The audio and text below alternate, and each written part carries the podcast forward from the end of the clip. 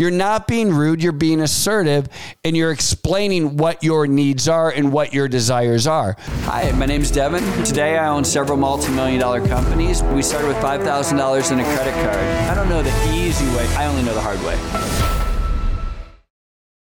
Hey everyone, welcome to the Whiteboard Entrepreneur Podcast, where I give straightforward advice to fuel the entrepreneur in all of us. Being a great leader, being a great entrepreneur, uh, often means being a great communicator. And a lot of us struggle with communication uh, for lots of different reasons. And today I want to talk to you about how to write an appropriate, effective, concise, and assertive email. Um, and you think, well, geez, that's easy. Well, for some of us, it is. Others, it's not. Um, if you're one of those people who literally take, you know, 45 minutes to rewrite and reread an email, um, or your emails are long, like two pages long, or frankly, like you're just very intimidated and too nice in your emails this podcast is for you and i want i want to teach you how i do emails there's lots of different ways but some things that i think are really going to help you right now First off, um, you have to decide and get to a point in your life where you know you don't have to necessarily uh, be uh, conversational in your emails understand that the busier, more successful that you get, the more emails that you're going to have to answer. And so when you feel like you have to start every email with, you know, a smiley face or you feel like you have to start every email asking people about their weekends, you're going to eventually get bogged down. And so I would invite you and encourage you to begin starting to make your emails more and more concise, more and more straight to the point. And once people get comfortable with you, listen, in the beginning, it might be very uncomfortable for you and for the person receiving it if that's not normally who you are. So you might have to morph into this, right? So that people don't think that you've changed overnight. But you can deliberately start getting more and more and more to the point. Um, so basically, what I do when I'm reaching out to someone is first off, why am I reaching out? What's the point of the email? Well, generally, when we're sending someone an email, it's because we have two or three questions.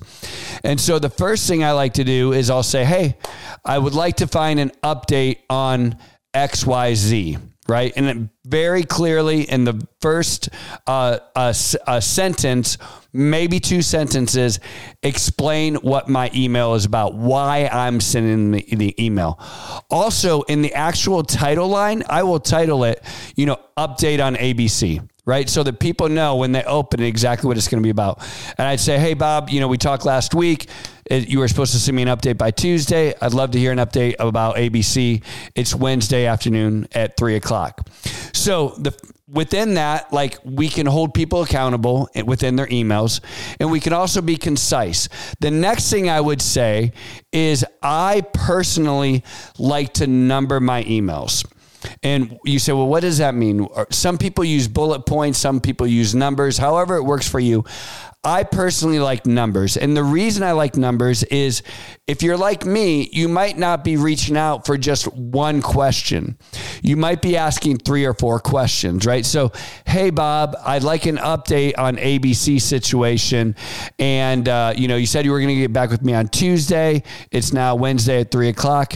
Um, please provide an update on you know, point number one, how many are going, going to arrive?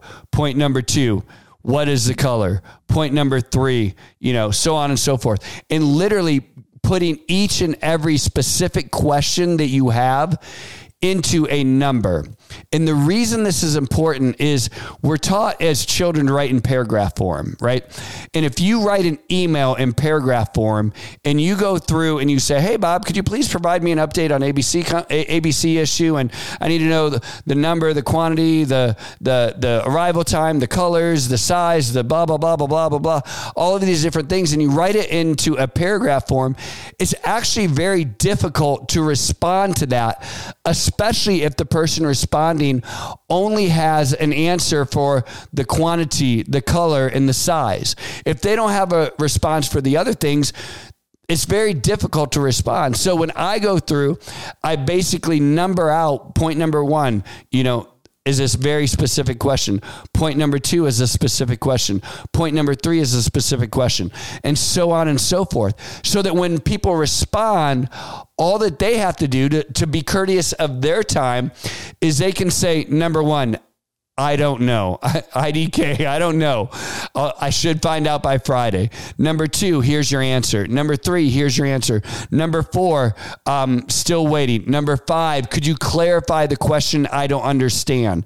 But imagine responding to eight or nine questions all baked into a single paragraph. It becomes very difficult for the respondent to actually respond appropriately to your email.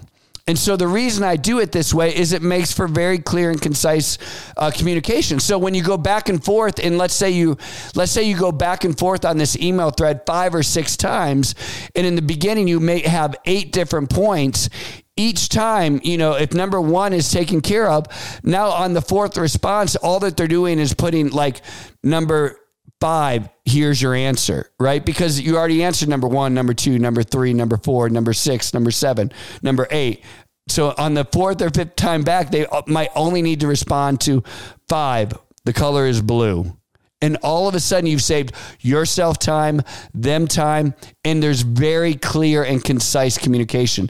Also, very easy to track, like I said, as you go back and review email threads.